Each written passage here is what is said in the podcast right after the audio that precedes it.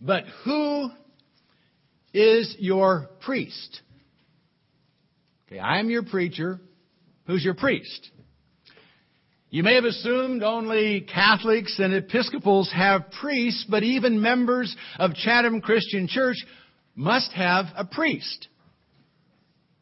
If they don't, they don't have access to God. In fact, everyone who had come before God must have a priest. And they really need a priest who is compassionate. Well, guess what? If you've accepted Christ as your Savior, you have one, whether you realize it or not. As we come to the fifth chapter of Hebrews, the author begins by pointing out that every man needs a compassionate priest.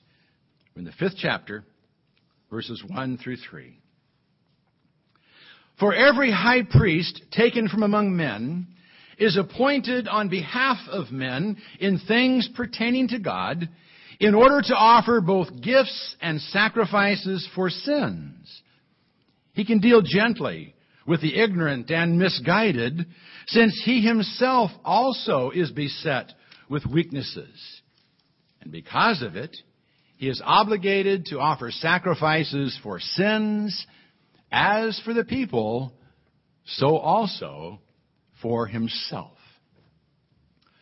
Now, while this doesn't actually state every man needs a priest, that is the assumption upon which what is said is based. A priest is a man appointed on behalf of men in things pertaining to God. He's someone who brings man and God together. And remember, since the fall, man and God have been separated. Sin separated the creation from the Creator. Adam and Eve were cast out of God's presence and were barred entrance to paradise. The original fellowship between God and man was broken, and God broke it because of man's sin. Now, if a man wants to reestablish bonds of fellowship with his Creator, if he wants to participate in the things pertaining to God, he needs to once again gain access to God. But that barrier is still there. And man cannot cross that barrier alone. You know, God cast him out. And God erected the barrier because he cannot fellowship with sinful beings. So obviously sinful beings are unable to cross that barrier of their own initiative. However, if God establishes a procedure whereby a man can cross that barrier, things change. It becomes possible. And this God did by ordaining sacrifices and establishing a priesthood. Giving to some the right to come into His presence and mediate on behalf of others. Now God's first priests were, for all practical purposes, the patriarchs, men of faith, who were able to serve as priests for their families. Men like Noah and Abraham and Job, who, because of their faith, was given the opportunity to offer gifts and sacrifices to God as expressions of their faith and the faith of others. A formal priesthood was then established when the children of Israel were in the wilderness. Priests were formally given the right to mediate for others and were appointed to offer gifts and sacrifices for sins. God established a very specific procedure whereby through priests men could express to him their longing to regain a relationship with him. He made it possible for them to express their love for Him through gifts, through meal offerings and peace offerings, and express the recognition of their sinfulness and a need to be cleansed by sin offerings and trespass offerings, blood sacrifices that demonstrated the awfulness of their sin. In short, God established a priesthood, a channel whereby He and men could once again be united. And He did it through the agency of men. He didn't assign angels the role of mediator. He gave it to men, and for good reason. It was important that a priest be able to deal gently with men who are coming before God seeking forgiveness. If the mediator had been an angel, men would have feared the mediator as much as they feared God. How could they come to an angel, an awesome celestial being, and freely confess their sinfulness? An angel wouldn't understand. He wouldn't know what they'd gone through. And no one wants a mediator who can't empathize with him and therefore plead for him with understanding. We need someone who can have compassion because he's been where we've been. We need someone who understands what we've been through and how hard it is to resist temptation. We need someone who will deal gently with us. That's why our priest has to be another man. Someone who can sympathize with our weaknesses. Now, the Old Testament priests should have been able to do that because they were just as sinful and weak as the next guy. And this they were forced to publicly acknowledge on the Day of Atonement. That's when they offered sacrifices for their own sins before making sacrifices for the sins of the people and entering into the Holy of Holies to sprinkle blood upon the mercy seat. History, however, shows that they weren't always as compassionate as they should have been. Nevertheless, because they were men, men who shared the trials and struggles and weaknesses of all men, they could have been compassionate priests if they so desired. But then we ask, how did they become priests in the first place? Did they just decide to go to school, study for the priesthood, and become one? No, it doesn't work that way. Because God alone can choose priests who will be acceptable to him. Verse 4. And no one takes the honor to himself, but receives it when he is called by God, even as Aaron was. Since priests must have access to both men and God, it should be obvious that not just anyone can be a priest. No one can simply declare himself to be a priest. No one, as our author puts it, takes the honor to himself. Now, some have tried. Korah, a Levite, thought he was just as holy as Aaron and declared himself able to offer incense before God. God responded by opening the earth and swallowing Korah, his household, and all those who followed him in rebellion against God's legitimate priest. Then you may recall the time Samuel was delayed and King Saul, not wanting to wait, took upon himself the role of priest. He offered a burnt offering and a peace offering before a battle was to begin. That resulted in God taking the throne away from Saul and his family and giving it to David, a man after his heart, a man who would respect God's choices. And then there was Uzziah, king of Judah, a man who, because of pride, decided he should be able to offer incense on the altar of incense in the temple. While the priests were trying to stop him, he broke out with leprosy and remained a banished leper in his own kingdom until his death. Obviously, God doesn't take lightly those who set themselves up as priests.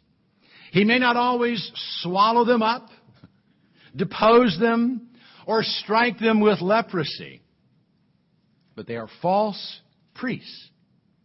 And you can be sure their eternal judgment will be most severe.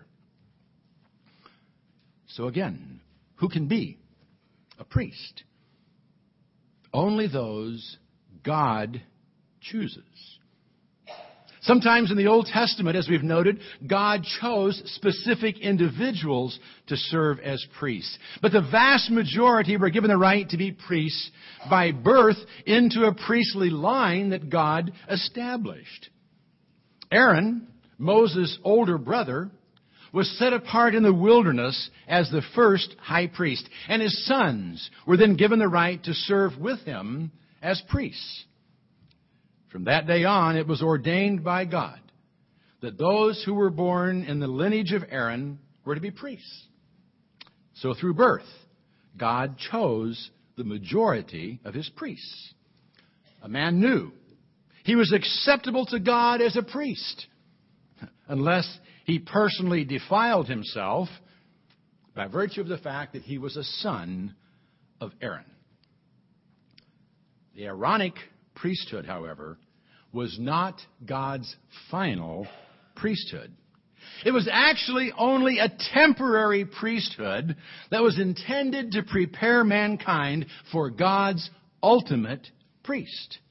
A great high priest who wouldn't minister in a tabernacle or a temple, but before the very throne of God. A priest who wouldn't minister in symbols, but in realities. It's that priest our author wants us to turn to. A priest he's already mentioned a couple of times before, and a priest he's going to discuss for several chapters. And that priest, of course, is Jesus, our great high priest. One who, without a doubt, meets the qualifications for priesthood and one who is certainly acceptable to God. Verses 5 and 6. So also Christ did not glorify himself so as to become a high priest. But he who said to him, Thou art my son, today I have begotten thee, just as he says also in another passage, Thou art a priest forever, according to the order of Melchizedek. Jesus did not take upon himself the honor of being high priest. It came by virtue of the fact that God called him to be his son. Now, if anyone could ever be in a perfect position before the throne of God, it would be a son. And Christ was named the Son of God. He was given a unique relationship like no other. And that relationship guaranteed Jesus' acceptability before God. Besides that, as Son, Jesus is at the right hand of God even now. He's in a perfect position to mediate on our behalf because he is closer to the Father than anyone has ever been or ever could be. Christ has been called Son top of that, God declared him to be a priest. A priest forever. A priest according to the order of Melchizedek. Now, we're going to be learning more about Melchizedek as we go further into Hebrew, so let's not get overly concerned about him and all that this entails just yet. In short, Melchizedek was the king of Salem and a man referred to as a priest of God Most High in Genesis 14. And as a priest, he blessed Abraham on his return from rescuing Lot and received tithes from Abraham. The only other mention of Melchizedek in the Bible outside of Hebrews is in Psalm 110, the psalm we read this morning. And the verse our author quotes for us here, where the Messiah is designated a priest after the order of Melchizedek. So without a doubt, Jesus is acceptable to God as a priest. He is the Son of God, so he has access. And he has been specifically designated by God as priest forever. But what about the other qualification? Can Jesus be a compassionate priest? Can he really sympathize with our weaknesses and mediate on our behalf with understanding? Or is he like an angel, you know, too celestial, too aloof to really be able to function as a priest? Well, let's see. Let's see if Jesus can really be the perfect high priest. Verses 7 through 10. In the days of his flesh, he offered up both prayers and supplications with loud crying and tears to the one able to save him from death. And he was heard because of his piety. Although he was a son, he learned obedience from the things which he suffered. And having been made perfect, he became to all those who obey him the source of eternal salvation, being designated by God as a high priest according to the order of Melchizedek. Now this confirms what we saw last week in Hebrews 4:15. For we do not have a high priest who cannot sympathize with our weaknesses, but one who has been tempted in all things as we are, yet without sin. Jesus has been where we are. He has been through what we are going through. In fact, He's been through more than we will ever go through because He never gave in. You know, we don't know the full force of temptation because before it got to its end, we caved. Temptation has never gone all the way with us. It didn't have to. Every one of us gave into it. Every one of us gave into it. Jesus didn't. He went all the way. And Satan could not break him. And that wasn't easy, even for Jesus. And he needed help to do it. He needed help to succeed. In the days of his flesh, when he was on earth in the form of a man, he needed to pray. He made supplication to God. He cried out for help from his Father and was even driven to tears, pleading for help while struggling with decisions. This was never as evident as in the Garden of Gethsemane, where Jesus laid prostrate in such anguish that his sweat became like drops of blood, where he agonized over the horror that awaited him. The horror of taking upon himself the sin of the world. The horror of being for a time cut off. Separated from his Father. Separated from himself. That he might bear the penalty of sin. In agony he cried out, If there is any other way, let this cup pass from me. But then in perfect submission, he added, but nevertheless, but nevertheless, not my will, but thine be done. He was willing to obey at any cost, even death. Both spiritual separation from the Father and the physical agonies of the cross. He learned the ultimate cost of obedience from the things he suffered. So he knows how difficult and costly it can be to obey the Father. He knows the pain and anguish obedience can lead us through. So he understands when we fail. He has been made perfect for the role of high priest. And that's what it means when it says, having been made perfect. You know, Jesus was always morally perfect without sin. He didn't have to become perfect in that sense. But he did have to become perfectly suited to serve as our high priest. He had to understand our needs. And that he can now do because he's been there. He can now perfectly represent us to the Father and the Father to us.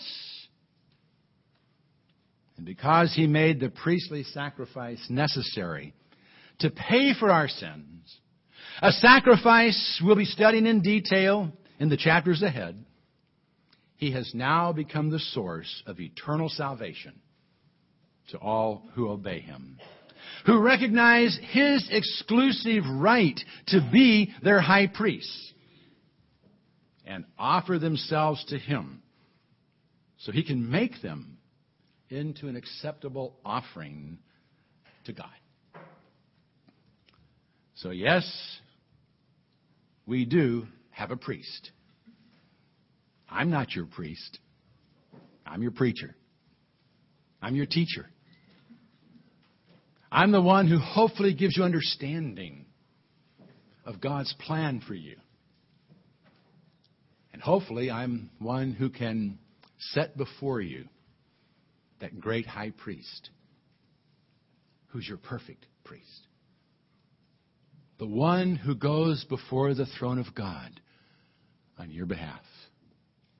The one who understands your struggle, knows what you're going through because he's been there the one who loves you enough to become the sacrifice for your sin. He's not a priest who deals in symbols. He didn't offer cows and sheep and goats. He offered himself. Jesus is our high priest. He's a great high priest who ministers on our behalf in the very presence of God. And he longs to be your priest as well. He wants to be your priest. And he will. If you'll just recognize his right to be so and give him yourself so he can take you and make you into an acceptable offering to God. We have an amazing priest. No man can come to the Father but through him. Many people assume just by living a good life they'll be found acceptable in the sight of God, but that is not the case. Any sin at all cuts us off from a holy God. Only by bridging the gulf that sin created can we come back into relationship with our Creator. Jesus is that bridge. If you've accepted Him as your Lord and as your Savior, He is your priest. And we celebrate that today.